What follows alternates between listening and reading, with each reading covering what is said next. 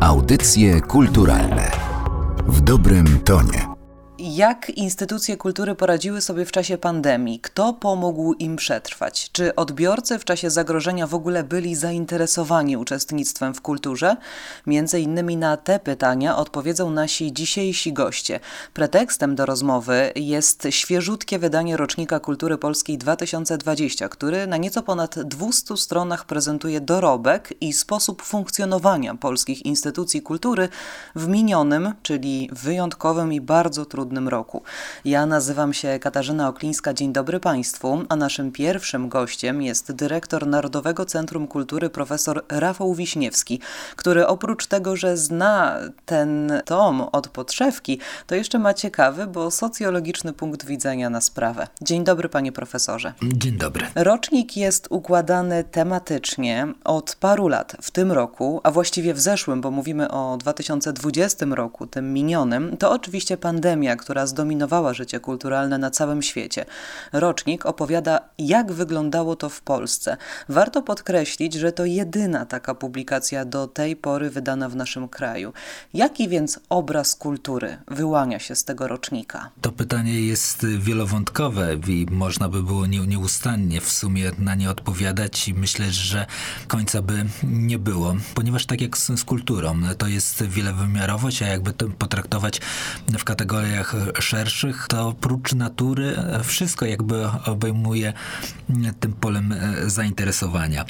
Ale jakby konkretyzując, rocznik prezentuje wielowymiarowe spojrzenie z perspektywy instytucji kultury na obraz tego, co w tym 2020 roku się działo w, w Polsce, kiedy pandemia niestety, ale zawitała do Polski i w jaki sposób wspólnie radziliśmy sobie.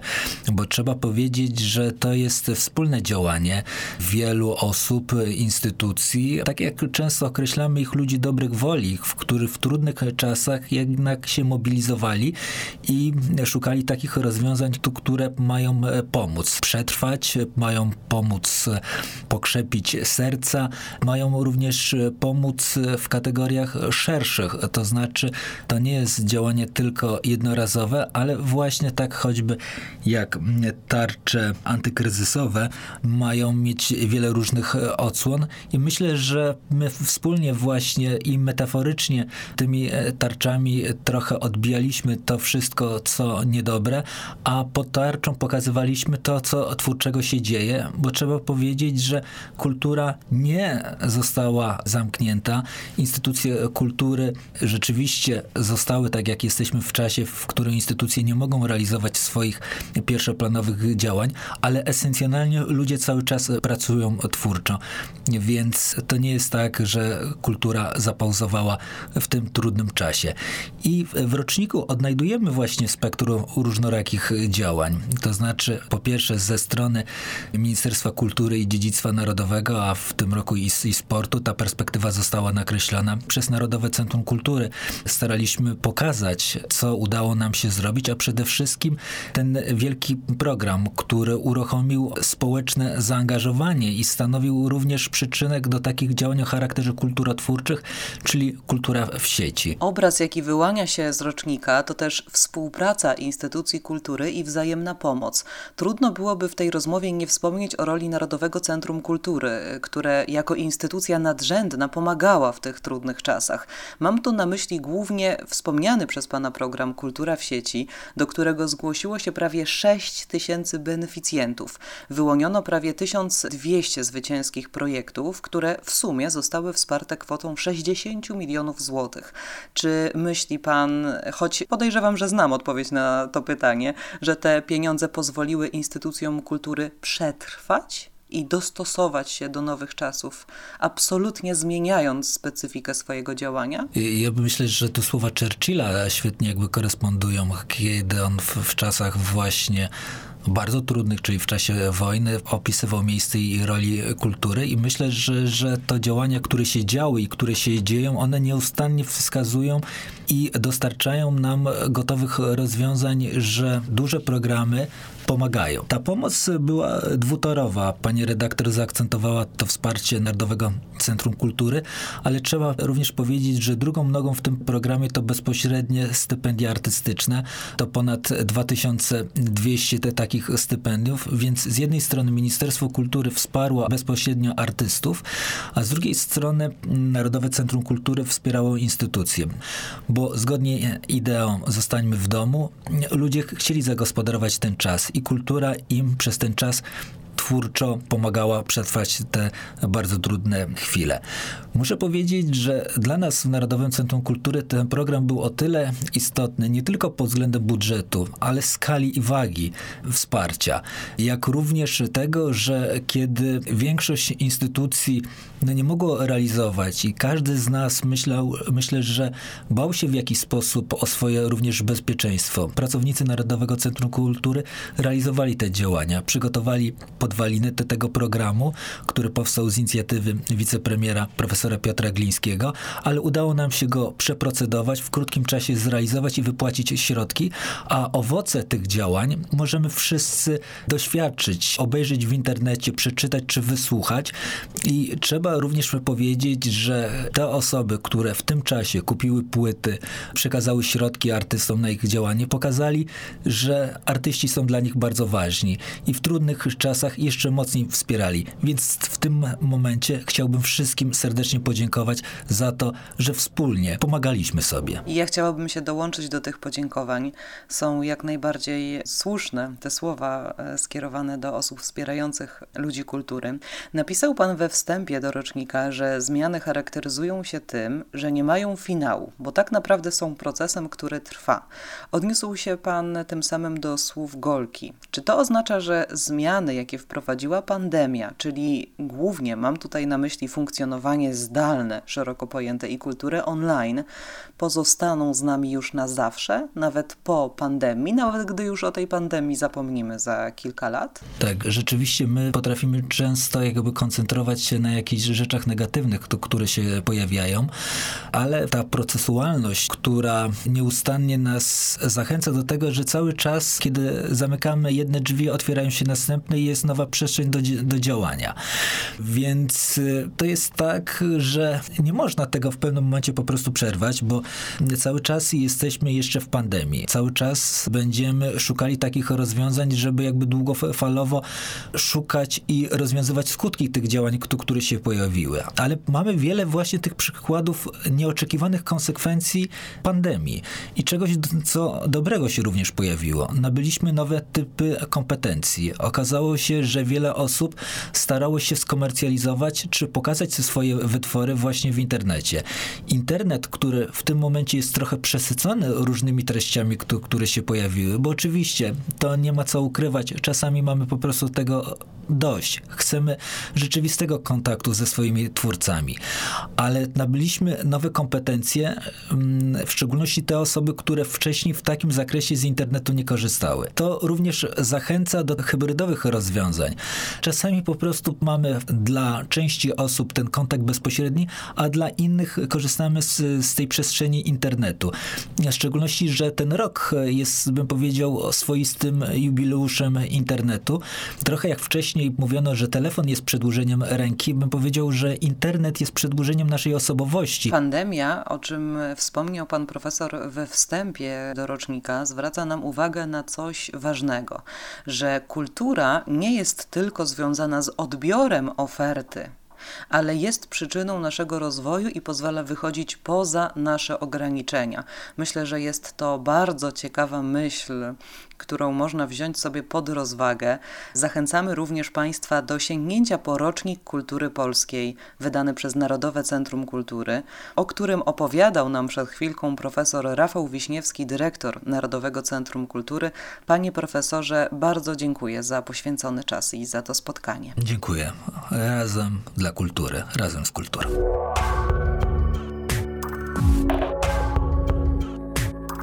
Naszym gościem jest osoba, która rocznik zna jak nikt inny, Kamila Węglarska, redaktor merytoryczna z działu badań i analiz Narodowego Centrum Kultury. Dzień dobry. Dzień dobry. Kamilo, na początek musimy powiedzieć, czym jest rocznik i dlaczego jest tak wiarygodnym źródłem informacji o stanie polskiej kultury. Rocznik Kultury Polskiej to czasopismo wydawane przez Narodowe Centrum Kultury, a przede wszystkim kompendium statystyczne tworzone dla instytucji, jak też przez same instytucje kultury, a także dla tych, którzy są zainteresowani badaniami społecznymi i wszystkich tych, którzy chcieli poznać najnowsze dane dotyczące kultury, dlatego że rocznik kultury polskiej właśnie skoncentrowany jest na tym, aby nakreślać sytuację polskiej kultury poprzez prezentację najnowszych danych. W tym roku współautorami są zarówno przedstawiciele Ministerstwa Kultury i Dziedzictwa Narodowego, jak także kilkanaście instytucji kultury, centrów, a także instytutów badawczych, a także współautorów reprezentujących Narodowe Centrum Kultury. Powiedzmy o głównych zagadnieniach podejmowanych w roczniku.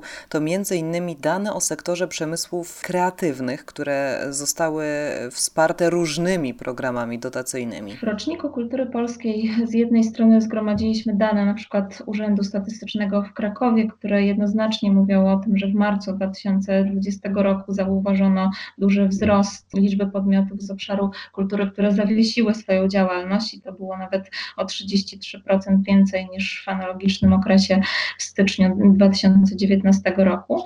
A z drugiej strony zgromadziliśmy wiele przykładów wsparcia dla podmiotów sektora kultury i kreatywnego. Jednym z wielu przykładów przytoczonych w roczniku jest na przykład artykuł opracowany przez Narodowe Centrum Badań i Rozwoju, w którym wskazano na program wsparcia Game In, który jest takim przykładem programu sektorowego stworzonego w tak zwanej formule bottom-up, czyli takiej oddolnej inicjatywy środowiska, czyli klastrów, stowarzyszeń branżowych, między innymi przedstawicieli polskiego sektora gier, który uznawany jest za taki o dużym potencjale rozwojowym i w roczniku będą informacje na temat wniosków przyznanych w ramach programu Gaining, czy też kwot wsparcia.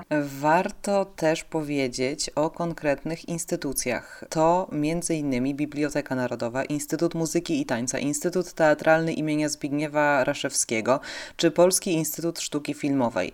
Ta ostatnia instytucja stworzyła program wsparcia dla filmowców. Tak, podkreślę, że w roczniku kultury polskiej współautorami było kilkanaście instytucji. Wszystkie przedstawiły wiele przykładów wsparcia, zarówno wewnątrz swoich instytucji, jak i dla swoich beneficjentów. O stypendia mogli starać się przedstawiciele zawodów filmowych, którzy z powodu pandemii koronawirusa znaleźli się w trudnej sytuacji materialnej i tak też przyznano twórcom filmowym ponad 400 stypendium na kwotę ponad milion złotych. Oprócz programów wsparcia warto też wspomnieć o Archiwum Pandemii Anno Domini 2020, czyli akcji zorganizowanej przez Naczelną Dyrekcję Archiwów Państwowych. Jest to jeden z przykładów projektów, które właśnie w swojej treści zaczęły nawiązywać do pandemii i tak też Naczelna Dyrekcja Archiwów Państwowych w roczniku opisała taką akcję, która polegała na tym, aby zbierać wszelkie materiały, dokumenty dotyczące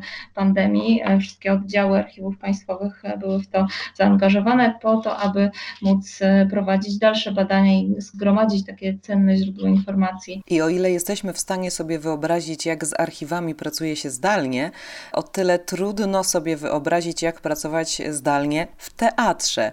Ciekawą akcją była więc inicjatywa Instytutu Teatralnego imienia Zbigniewa Raszewskiego Ciało Przestrzeń. Tak, również jednym z przykładów projektów o zmieniającej się formie, czy też wirtualizacji, były przykłady wskazane przez Instytut Teatralny imienia Zbigniewa Raszewskiego, czyli akcja pod tytułem Ciało Przestrzeń, która polegała na tym, aby zorganizować wirtualne warsztaty na platformie dla tancerzy i dla artystów, choreografów, którzy już zajmując się zawodowo ruchem, zostali unieruchomieni podczas pandemii i ten bezruch chcieli przekuć w takie twórcze działania i też dzielili się swoją wiedzą w trakcie warsztatów. Nie cyrkotwórcy musieli przeobrazić charakter swoich działań na bardziej zdalne i bardziej online, również odbiorcy kultury zaczęli sięgać do zasobów cyfrowych, między innymi bibliotek. I tutaj możemy powiedzieć o danych z portalu Polona, który odwiedziło dwukrotnie więcej użytkowników. Jest to strona, portal Biblioteki Narodowej z cyfrowym dostępem do różnego rodzaju książek, których fizycznie no, nie dałoby się dostać. Okazało się, że w czasie pierwszego półrocza 2020 roku portal odwiedziło niemal dwukrotnie więcej użytkowników niż w tym analogicznym okresie 2019 roku.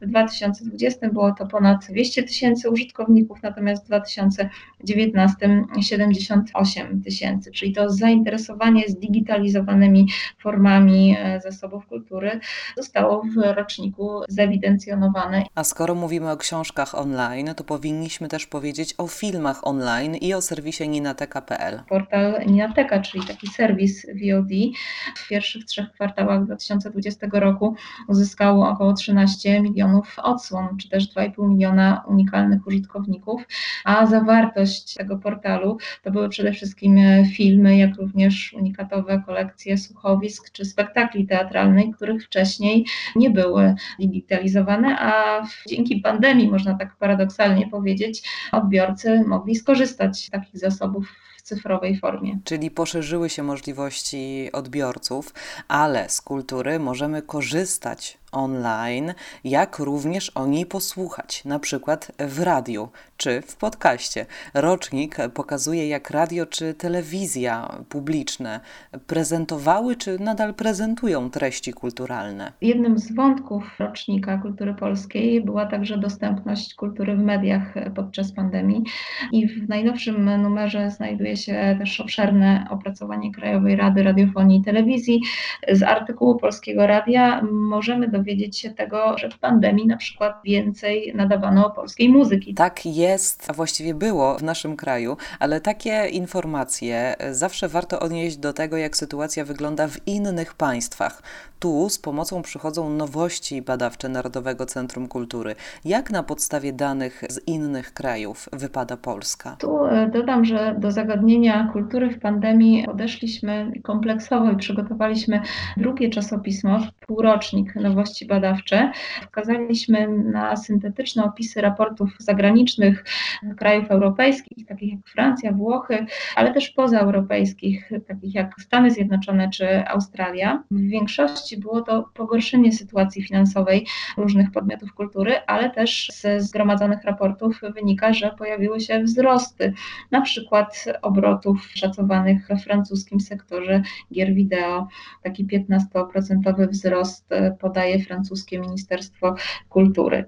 Zgromadziliśmy dane przekazane przez UNESCO, z których wynikało, że 95% muzeów wśród krajów członkowskich w połowie 2020 roku pozostawała zamknięta i też szacowano, że 13% z nich nigdy ponownie nie zostanie otwarta.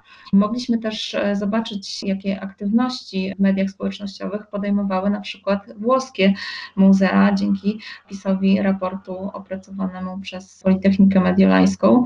I tu okazuje się, że w pierwszych miesiącach od zamknięcia instytucji we Włoszech od 8 marca 2020 roku muzea publikowały średnio około 190 postów dziennie, czyli ta ich aktywność online pozostała bardzo wzmożona, ale też szacuje się, że wirtualne oferty zwiedzania czy też dostępności po ponownym otwarciu muzeów wcale nie znikną, a też zostaną rozwinięte. Musimy dodać, że wszystkie dotychczasowe numery Rocznika Kultury Polskiej, a także nowości NCK można pobrać za darmo ze strony internetowej sklep nck.pl, a dodatkowo Rocznik Kultury Polskiej można zamówić bezpłatnie w wersji drukowanej. Bardzo dziękuję za to spotkanie. Naszym gościem była Kamila Węglarska, redaktor merytoryczna z działu badań i analiz Narodowego Centrum Kultury. Dziękuję.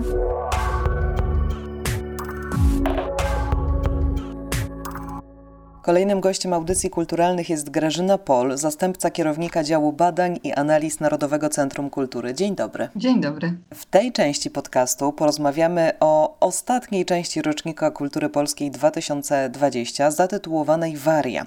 Dotyczy domów kultury, które zostały przebadane w 2019 roku. Badanie e, uzupełniliście o opis działań domów kultury w początkowej fazie pandemii, czyli w kwietniu 2020 roku, kiedy między innymi instytucje kultury zostały zamknięte. Chciałabym Cię zapytać, jaki obraz domów kultury wyłania się z tych badań? To jest obraz niejednorodny, ale żeby e, trochę o nim opowiedzieć, należy jednak troszkę cofnąć się jeszcze do roku 2019, bowiem rok wcześniej zrealizowaliśmy kompleksowe badanie domów kultury. Projekt miał na celu poznanie trendów działalności programowej tych placówek, poznanie ich potrzeb, ale też ich relacji z otoczeniem. Na tej podstawie zebraliśmy wyniki, a w 2020 roku zajęliśmy się ich opracowywaniem. Tym momencie wkroczyła pandemia. Zatem obraz, który się wyłonił z tego badania, był takim zdjęciem zrobionym tuż przed intensywną przemianą krajobrazu samorządowych instytucji kultury. No i y, będąc jakby na bieżąco w tym obrazie 2019 roku, zdecydowaliśmy się kontynuować to badanie i w momencie wprowadzenia stanu y, epidemii w marcu 2020 roku zdecydowaliśmy się uzupełnić obraz o sytuację pandemiczną, która niewątpliwie zmieniła sposób pracy.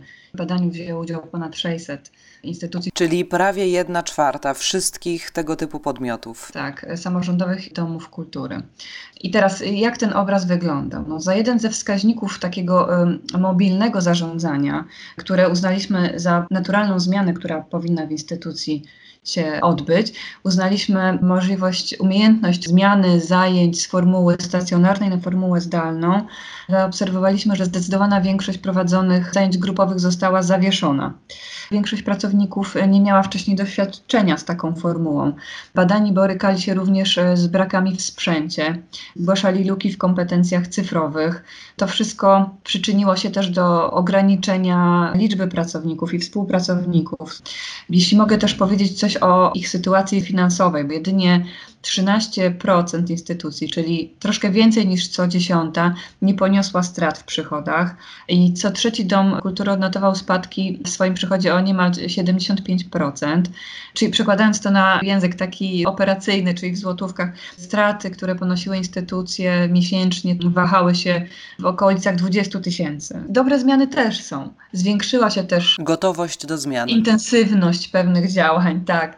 Wprowadzono nowe elementy dotychczasowej oferty. Wiele instytucji w pierwszym takim naturalnym odruchu organizowało konkursy online, udostępniało nagrania z twórczości własnej, z twórczości swoich animatorów czy pracowników ale też dzieliło się informacjami i pomysłami z, z, innych instytucji kultury, więc ta sieciowość też się odrodziła, można powiedzieć. A co z odbiorcami? Czy byli gotowi na uczestnictwo w spotkaniach, takich spotkaniach kulturalnych, zwykle opierających się na takim bezpośrednim kontakcie zdalnie? Zapytaliśmy o to, jak respondenci podchodzą do tej zmienionej sytuacji.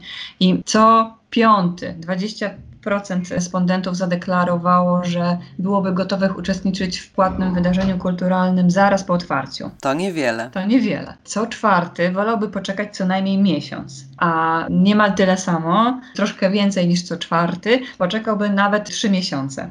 Jest to na pewno powiązane też z osobistą sytuacją każdego badanego i z pewną szacowaniem ryzyka zarażenia. Pytaliśmy o gotowość powrotu do różnych instytucji i tymi, która w pierwszej kolejności wybrałoby najwięcej osób, to jest kino. Jedna trzecia wybrałaby kino, sporo osób tęskniło też i w pierwszej kolejności udałoby się do teatru. Doskonale rozumiem tę tęsknotę. Teraz na koniec, jakbyśmy miały bardzo krótko podsumować, jak badane instytucje kultury poradziły sobie z pandemią, to jak byś to oceniła? Ja bym to oceniła, że wiele zależy od instytucji, od od jej profilu i od no, takiej gotowości do zmiany. Co mnie zaskoczyło, to ta intensywność przemiany i wymiany między instytucjami informacji. Bardzo dziękuję za to spotkanie. Naszym ostatnim gościem w podcaście o roczniku kultury polskiej 2020 była Grażyna Pol, zastępca kierownika działu badań i analiz Narodowego Centrum Kultury. Dziękuję bardzo. Audycje kulturalne w dobrym tonie.